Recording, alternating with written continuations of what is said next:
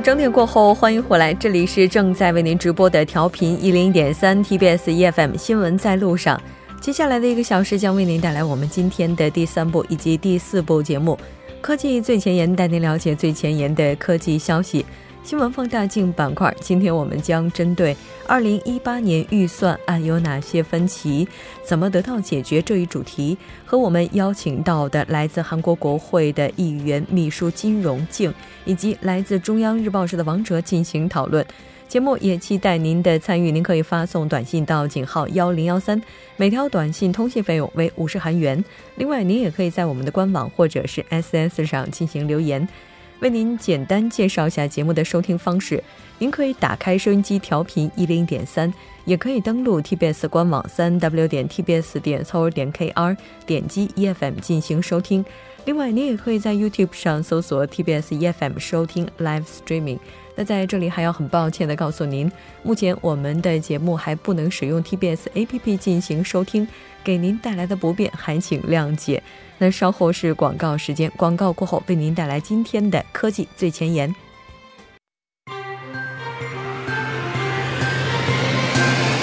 发现新科技，体验新生活，带您了解科技最前沿。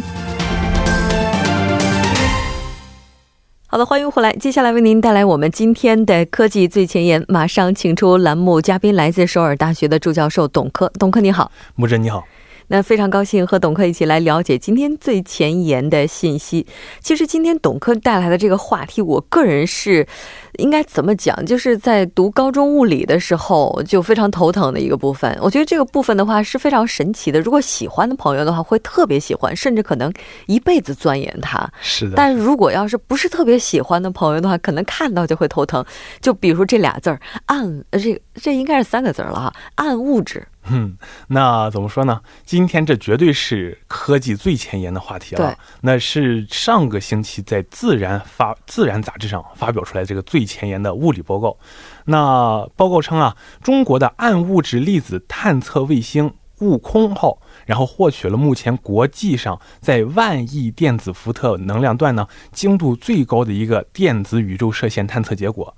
那这个结果呢，就有助于我们整个人类哎进一步捕捉暗物质存在的蛛丝马迹，并且呢，在物理上进一步做出长足的进展。嗯，也就是说，这个现在的话，在暗物质领域的话，中国已经有所突破了。但这个暗物质它到底是个什么东西？那这个突破可以说是我们人类全人类的。嗯，那什么是暗物质呢？我给大家简单说一下，你不要想它是一个怎么可以看得到的、摸得到的，哎，它长什么样，好不好吃？哎，不要这么想。那怎么说呢？那。你想想啊，如果是我们都知道这个万有引力它是存在的，那牛顿告诉我们有引力，只要是两个东西之间，它就会互相存在，对吧？那星系团呢，它之间这个所有星系它都会围绕着这个星系的中心进行旋转，然后每一个星系的运动速度呢，都必须和束缚它的这个引力达成平衡，才不至于出轨。而引力越强的情况下呢，这个运动速度越快。那实际观测却发现啊，这个很多情况下，这个星系的旋转速度啊，比根据牛顿哎提出这个引力理论的计计算结果呢还要大很多。嗯，那所以呢，这个东西那怎么办呢？就说我们科学家就认为啊，这说明这个宇宙里面还有一类看不见的物质，然后呢为这个星系提供引力，然后呢科学家就把这一类的物质叫做暗物质。嗯。那这个，如果说这个暗物质，人的肉眼也很难去看到，并且它又这么抽象，怎么去探测它呢？那暗物质呢？你是看不见的，也摸不着的，嗯，它也不参与任何的这个电磁相互作用，所以呢，你就不能用任何的光学手段直接进行观测。那怎么说呢？但是呢，这它的存在呢，它是关系着宇宙和演化发展，然后物质的结构起源、天体的形成分布。那它的物理本质呢，就是目前国际上粒子物理和天体物理领域的最重大问题之一啊。嗯，那科学家认为啊，这个暗物质粒子相互碰撞会产生可见的高能电子和伽马射线。那这些粒子呢，随着宇宙射线中的其他粒子一起一起啊，铺天盖地的向地球袭来。嗯，如果能够准确捕捉到这些粒子的能量位置分布，那将就会为这个暗物质的存在提供有力证据。嗯。那也就是说，暗物质它的存在呢，现在已经确定肯定是有的。那刚才也提到了，说用现有的光学理论是没有办法探测到的。那这个悟空号暗物质粒子探测卫星，它应该就是专门为了寻找暗物质而研制的。是的，是的。那悟空卫星呢？它在这个高能电子伽马射线的这个能量测量准确度，还有这个分区分不同种类的粒子的本领呢，这两项关键技术指标呢，它是目前上世界最先进的吧？那尤其适合寻找这个暗物质粒子湮灭过程产生的一些非常尖锐的一些信号。那悟空号啊，它是从两千这个十五年的时候，那十二月十七号发射升空以来，在轨工作已经五百三十天。采集了呢约二十八亿颗高能宇宙射线，那其中包含一百五十万颗二十五亿电子伏特以上的这个电子宇宙射线。基于这些数据啊，这个科研人员成功的获取了目前这个国际上精度最高的电子宇宙射线探测结果。嗯，那这颗探测卫星起名叫悟空，我们都知道悟空的话，在中国这神话上也是非常，这应该说神通广大的一个形象了。那应该非常厉害。是的，是的，那可能这个听众朋友可能有的会感兴趣，那我具体介绍一下这颗卫星吧。嗯，那这悟空卫星呢，它的这个观测能段呢，它是非常大的，是在这个五亿电子伏特到十万亿电子伏特之间。这个电子伏特可能有人不知道这是什么概念啊？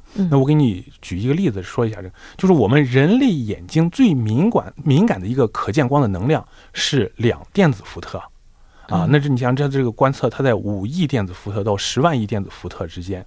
那相比于这些一些国外的一些空间探测设备呢，比如像是这个美国宇航局的这个费米太空望远镜的大面积相机，嗯，那悟空号呢，它是世界上的这个怎么说这个观测能段范围最宽的，嗯，那然后你想这个从亿级到十万亿级是吧？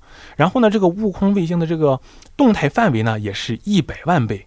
那一百万倍就是什么概念呢？你看，就是说，举个例子来说，就是说，它大的话，你能看到身高两米的人；小的话呢，你能看清楚这个人体内的每一个血小板。那就是，这就是一个一百万倍的一个大小差距。那此外呢，这个悟空啊，它累计探测哎超过三十五亿个高能宇宙射线，从中搜索到一百多个奇异的电子。那这个精准度呢，就相当于在一个上千万人口的城市里找到特定的这么一个人。嗯，哎，第三点呢，就是加持这些优点的悟空后呢，他还是一名经济性的选手。那根据介绍啊，这个悟空卫星的检测成本啊是费米的七分之一，是阿尔法磁谱仪的二十分之一啊。你说它不光这么厉害，它还非常便宜。嗯，是的。那当然，它肯定也是在技术上取得了很多的突破的。那这个探测结果的话，就是它能不能探测到这种暗物质的粒子呢？那对于该次发现呢，这个科学家他是这么解释的。那我们一般认为啊，这个一万亿电子伏特以下的电子宇宙线能谱中的这个异常呢，它可能是来自于新天体物理源，或者是这个暗物质湮灭或者衰变。但如果这一说法成立的话呢，那就必须在这个谱线的高能部分中找到这个对应这两种机制应有的转折点。而转折点以及其后的这个能谱下降行为呢，它就能这个反映宇宙中这个高能电子辐射源的典型加速能力。嗯，下降行为的这个精准测量呢，也可能对于这个判定部分电子宇宙射线是否来自于暗物质起着一个关键作用。那由于呢，这个以往测得这个宇宙射线呢，它这个能谱高能部分呢就不够宽，那所以说呢，这种这个截断点呢就比较难看、难难观察到。那现在呢？这个悟空号它最精确的，它给出了这一数据。所以说啊，这个通过观察，它发现确实在这个一万亿电子伏特附近存在这种转折，而且谱线中呢，这个一点四万亿电子伏特的这个这个处呢，它是存在一个跳变。那这也是一个更重重大的发现啊。那之前呢，我们现这个到目前为止还没有任何的这个理论物理学家预言过这一个现象。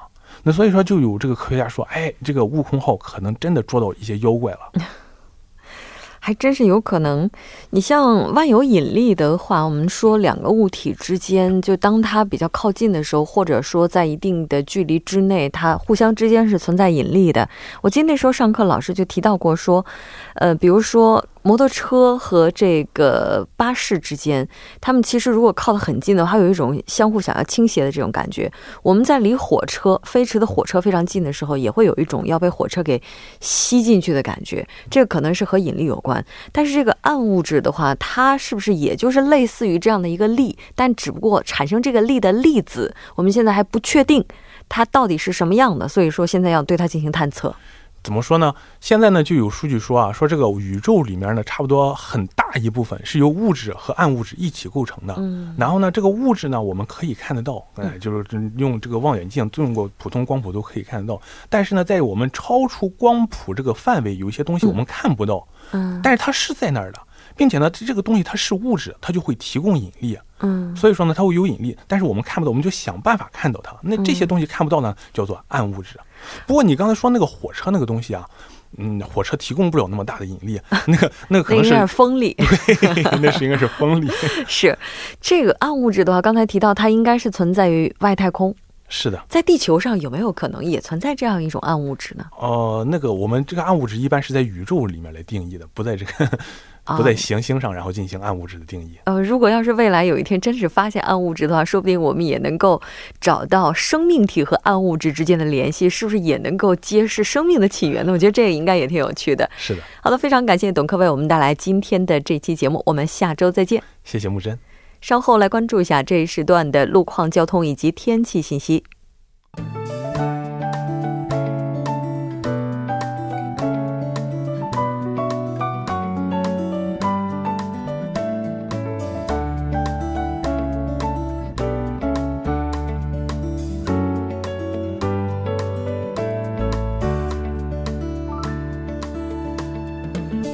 晚间七点十二分，依然是由程琛为大家带来这一时段的路况及天气信息。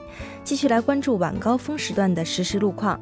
首先是在内部循环路城山方向，之前在红志门至隧道出口二车道上发生故障的车辆呢，已经得到及时的处理，但受事故余波影响，目前从真灵交叉路开始，拥堵状况都是比较严重的，请来往的车辆参考相应路段谨慎驾驶。从今天白天开始，在百济古坟路石村站至培明十字路口这一路段的四车道上进行的道路施工还在持续作业之中。目前呢，由于行驶车辆的增加，此路段路况复杂，还望途经的车主们减速慢行。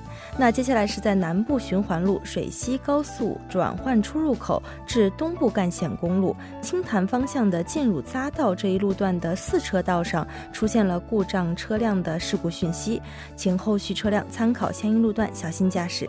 再来关注一下天气，受冷空气的影响，今天韩国几个代表城市的最低气温呢刷新了下半年来的最低。中部地区、中部大部分地区的气温处在与常年同期相比偏低的水平。那明天呢，冷空气进一步向南延伸并减弱，局部地区将会伴随着雨雪出现小幅度的回温。首尔市未来二十四小时的天气预报是这样的：今天夜间至明天凌晨多云，最低气温零下四度；明天白天雨夹雪，最高气温五度。好的，以上就是这一时段的天气与路况信息，我们稍后再见。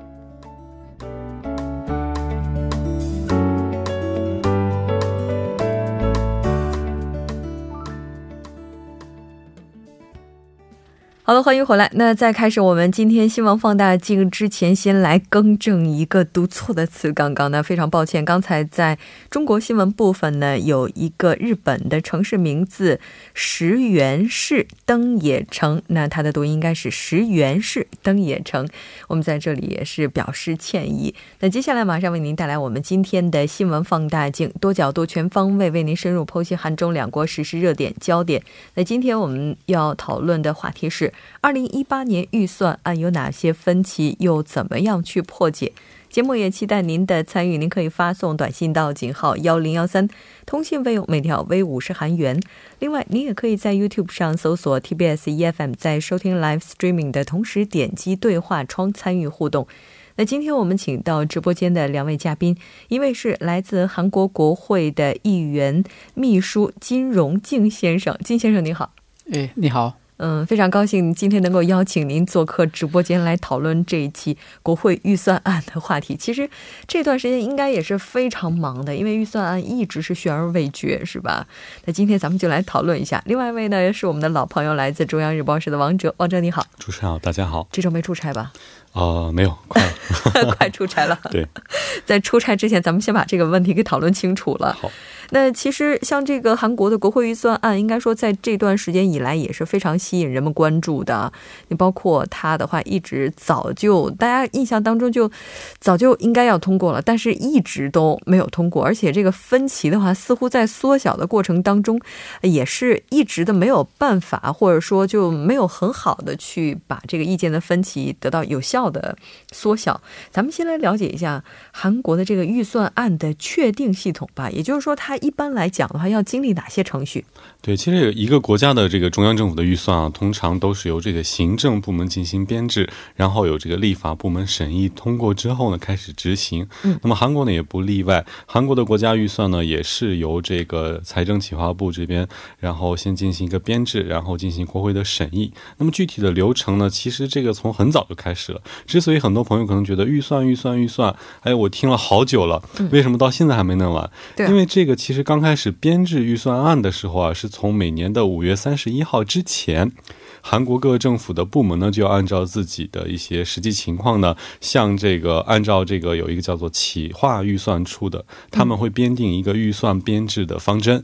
按照这个方针呢，在五月三十一号之前呢，将下一年度的预算申请表呢提交到这个企划预算处。嗯，企划预算处呢，根据各部门提交的这个预算申请来决定给他们的具体金额，然后编写一个这个预算案。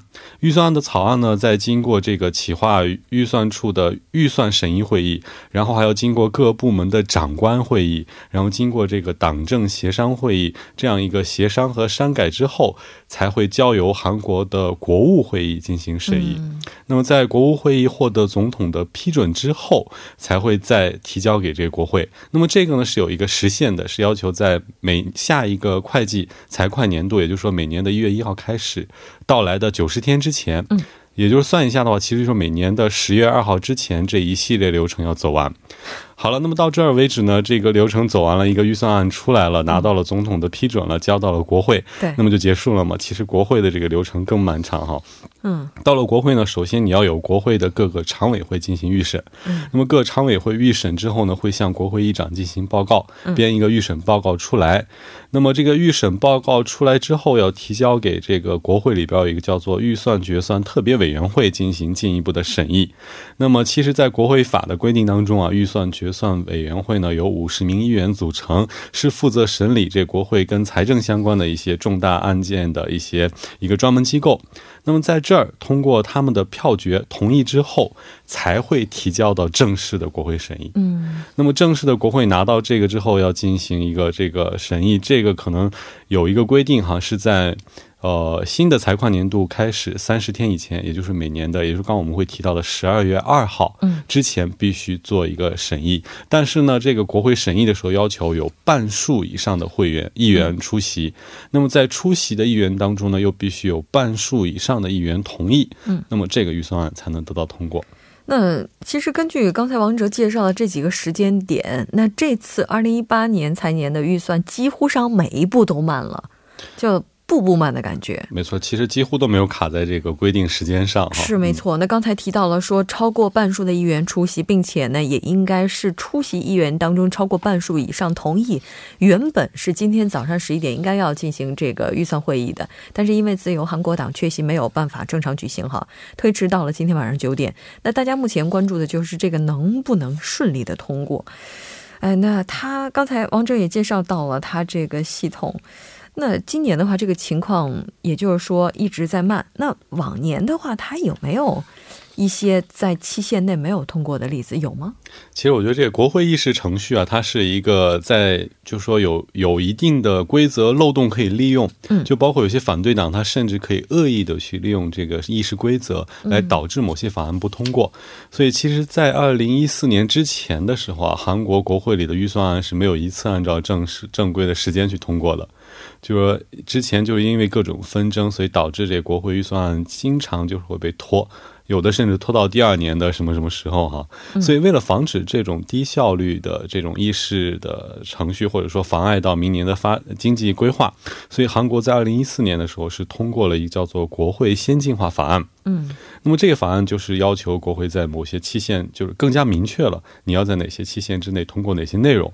所以这个十二月二号啊，这个日子呢，在二零一四年这法案通过之后，也就是说，比如说二零一五年的预算审议，二零一六年的预算审议的时候，还都是按照这个日子执行了。嗯，那么二零一七年就是今年，其实也是这法案通过之后首次没有按时去完成啊，就是第一次。对，对对，今年原来一四年、一五年、一六年都是正常法定规定期间就通过了，但是今年是。哎，有点就反对党的有点意图，所以推迟了一一段时间。啊，您提到反对党，他们是有一定意图的，所以就推迟了。我觉得这个推迟的话，对于在国会工作的人来讲的话，也是非常头疼的一件事情。因为大家那个时候都觉得应该在这个时间点做这件事情，但是就是做不了。对对对，只能等他们的。呃，结果才能知道什么时候能下班，所以这还直接影响了您的上班时间哈。那我能偷偷的问一下吗？就是在这个被推迟的这个时间段的话，基本上每天的工作时间大概是多长呢？啊，就是呃，这个是看结果，就是每个党派党派的立场都不一样，所以党派呃。院内代表，这个每个政党的代表，他们的协商之后，他们还得每个政党的国会议员都介绍怎么个协商的结果。但是有的议员都不同意，要不然他们也是还是分迟了一段时间，还得协商。所以他们的开会到什么时候？我们也都不知道啊，就是等着闭会，闭会了完了就可以下班。这可以说这个预算案的话，那当然各个政党都会有自己的一些想法，都有自己的一些目的哈。但是不能达成的话，相信受损失的肯定是一般普通的老百姓。那这次的话，在规定期间内，应该说没有通过，它分歧最大的点是在哪里呢？那么，其实根据目前的报道来看啊，这个分歧主要集中在两个部分啊。第一部分就是这个公务员扩编。哦，对，这扩编的幅度还挺大的。对，幅度很大。其实这个也是咱们文总统的一个公约哈。嗯。那么另一点呢，就是跟这个稳定就业补助金的这个相关内容相关，就是说对于公务员扩编，那个执政党表示啊，他们需要扩编一万两千个岗位。那么，但是呢，这个反对党就表示，这个其实是。嗯，太大的一个数字哈，我看有的反对党提出来要限制到七千，有的提出到限制到九千。那么执政党是表示呢，我们最多到一万零五百，不能再让步了，因为说这些扩编的很多岗位是跟国民相关的领域、安全相关领域的一些公务员编制，所以不管哪个岗位其实都不能削减。但是反对党也表示啊，说其实现在盲目的去扩充这么多的公务员岗位，实际上是在为政府的这个财政造负担，也是为这个后代造负担哈。而且他们像国民之党的有个议员还表示说，创造就业岗位其实是不是应该交给这个企业来做？嗯，政府呢，你是不是就把企业让它有一个好的经济环境去发展？这也是你应该做的事情，这是他们的一个主张哈。但是文政府这边可能觉得，就是这个首先可能他的一个公约。我觉得这是他在履行他在选举时的一个承诺，呃，另外呢，确实他提出的很多这些岗位，确实是在国家安全方面，在国民的安全方面是很有帮助的哈。这也可能我们这个呃金秘书可能会更了解一些，是吧？我觉得对，像刚才提到的这个增加公务员这方面，这在国会上应该也是吵得比较凶的一个点，呃，不是比较凶，是非常凶的一个点吧？嗯，因为呃，增加公务员。对，对国家来说也是一个预算有负担是确实有是有的，但是现在就前几天又发生了一个呃钓鱼船的一个事情，也是大家都知道。但是国家现在韩国的这个国家的国家系统没法，只只只能靠国家的功能才能保持安全，就是确实有的，比如说消防员或者一个国呃人民。呃，人民福利有息息相关的各种各样的邮电、邮递员啊，什么其他的，呃，公务员是必须会有的。但是其他预算的问题，而且这个，呃，今年的总统选举过程当中，每个政党的候选人都是有一个达成协议的内容。嗯，就是在您的看法当中，增加一些公务员确实有必要，特别是关系着这些国计民生的非常重要的部门，他们确实需要。但是呢，给国家财政增加负担，这也是事实。对，所以呃，韩国以后往后今后要怎么样的政府，大政府或者小政府，就依靠市长、市场或者政府，这个是我们。呃，在韩国国内还得讨论的话题。嗯，这话题什么时候讨论，什么时候都得不出来结果的感觉，因为它毕竟的话，它是牵涉到一个非常大的选择问题。就除了刚才提到的公务员的扩编问题，还有另外一个就是最低这个最低工资，对它的最低时薪、稳定就业补助金，其实嗯。就政府会拿出一部分这个金额来，来帮助去维持这个最低时薪的实现，嗯，然后可能是给一些呃基层民众直接的这种，就说补助。那么其实这个争议也是比较大的哈，可能很多反对党或政府会觉得这个其实是作为一项惠民政策，嗯，应该对所有的老百姓有好处，嗯，这确实也没错，因为可能牵扯到的范围是很广的。那么反对党这边就表示，授之以鱼不如授之以渔，是吧？不如教他去捕鱼的这样方法，就是你直接给他补助的话，是不是没有太大的帮助，反而可能会导致一些，比如说像比较哦懒散或者这样的状况出现。所以他们还是主张，就是说间接性的去培养他们的一些就业职能会比较好，而不是这种直接的补助哈。这可能是他们这个在野党和执政党之间的一个差别。嗯，就是可能呃，文总统的一个总统选举的时候的一个承诺有关。就文总统说，二零二零年韩国的最低工资达成一万韩元，所以今去年的呃基本工资是。六韩币六千四百七十元，但是明年是增加了一千六十元，一六十韩元就是一千多韩元之后，呃，很多中小企业他们来说也是负担的，所以只能他们呃国家再补助给他们，嗯，所以这个也是不得不跟韩国的呃以后的资本最呃最低工资有关。嗯，其实最低工资的话。就看起来说往上调了一千多韩元哈，但其实如果要是把每一个工人他们的每个小时这个收入都这么往上去乘去加的话，这笔数字确实是非常惊人的。那目前这个协商的话。昨天的话，是不是已经达成了一定的结果了？但是到今天的话，我们刚才也了解到，自由韩国党的话，他又提出了异议，所以说在稍后九点的话，还会继续的进行协商。当然，结果如何，我们也会不断的关注。先来稍事休息半点过后，继续和两位嘉宾来讨论今天的话题。